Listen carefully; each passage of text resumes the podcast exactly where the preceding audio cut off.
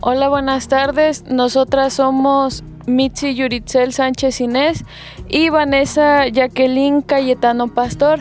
Ambas somos estudiantes de la licenciatura de Enseñanza y Aprendizaje en Telesecundaria de la Escuela Normal Urbana Federal Profesor Rafael Ramírez. A continuación explicaremos nuestro tema.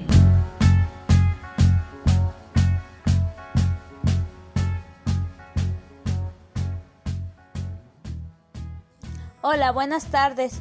Hoy vamos a hablar sobre la práctica educativa. Vamos a empezar por definir qué es la práctica educativa. Aquí es una actividad dinámica, reflexiva, que comprende los acontecimientos ocurridos en la interacción que se da entre el maestro y el alumno.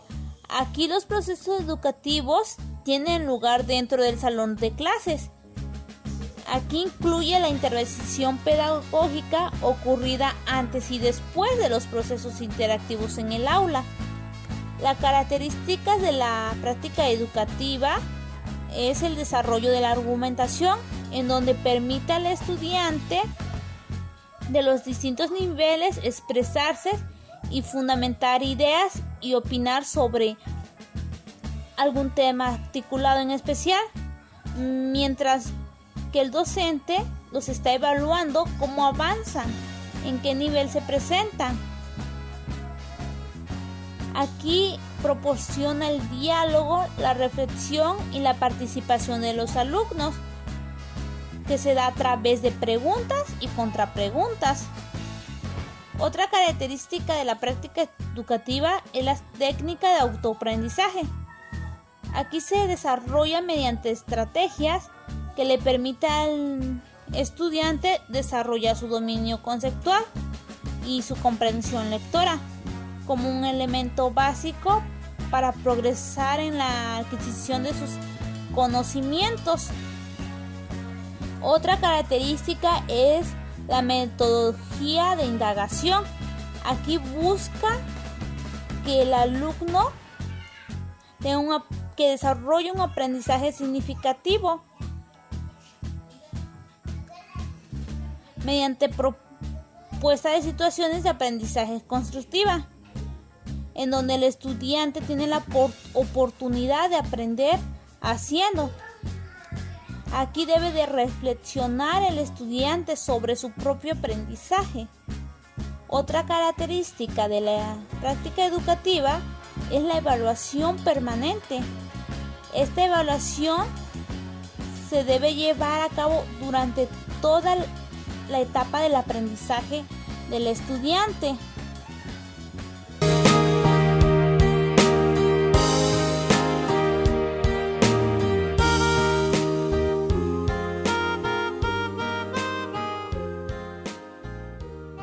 A continuación hablaremos del rol del maestro y del alumno dentro del proceso de la práctica educativa.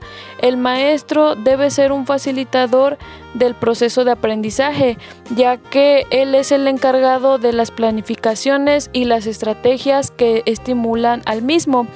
De igual forma, debe ser un orientador de la formación integral ya que debe cooperar con los alumnos para que ellos descubran su potencial y puedan así superar sus límites.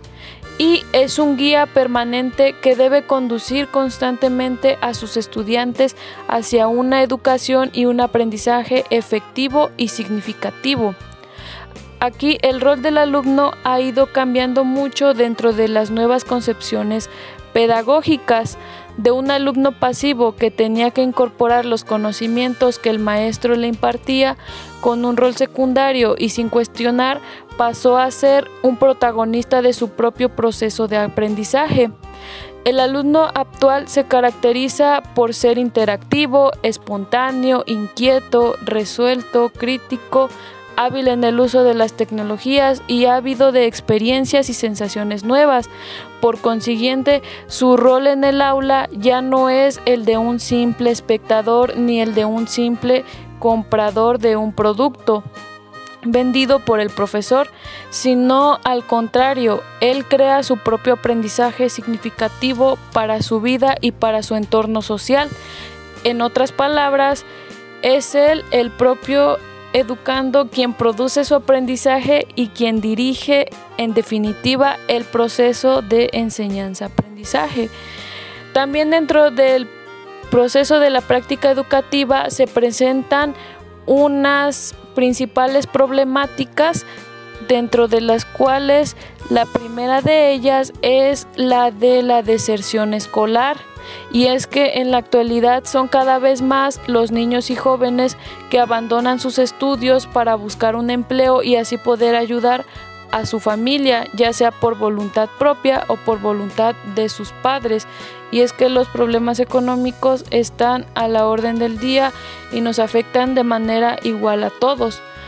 Otra de ellas son las carencias formativas y es que uno de los aspectos más preocupantes en cuanto a las problemáticas está relacionado con la instrucción de los maestros, ya que en muchos casos éstas se consideran de manera insuficiente, sobre todo en lo que trasciende a las materias que imparten. Y es que para un maestro es de vital importancia mantenerse en constante actualización en cuanto a sus conocimientos y habilidades para poder seguir formando de manera eficiente a sus estudiantes. La última de estas problemáticas es la escasez de personal de apoyo.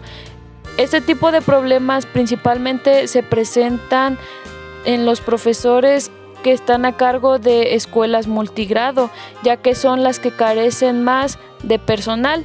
Pero de igual forma se puede presentar en cualquier escuela y es que muchas veces los docentes no están acostumbrados a trabajar de manera conjunta y colaborativa. La práctica educativa es un proceso que nos da mucho de qué hablar. Se han requerido muchísimos estudios e investigaciones a través de los años para poder conocer cada uno de los elementos que la conforman, pero aún así es necesaria la indagación constante en este proceso ya que son cada vez más los nuevos conocimientos que se encuentran acerca del mismo y al ser parte del ámbito educativo es algo que no podemos dejar pasar desapercibido.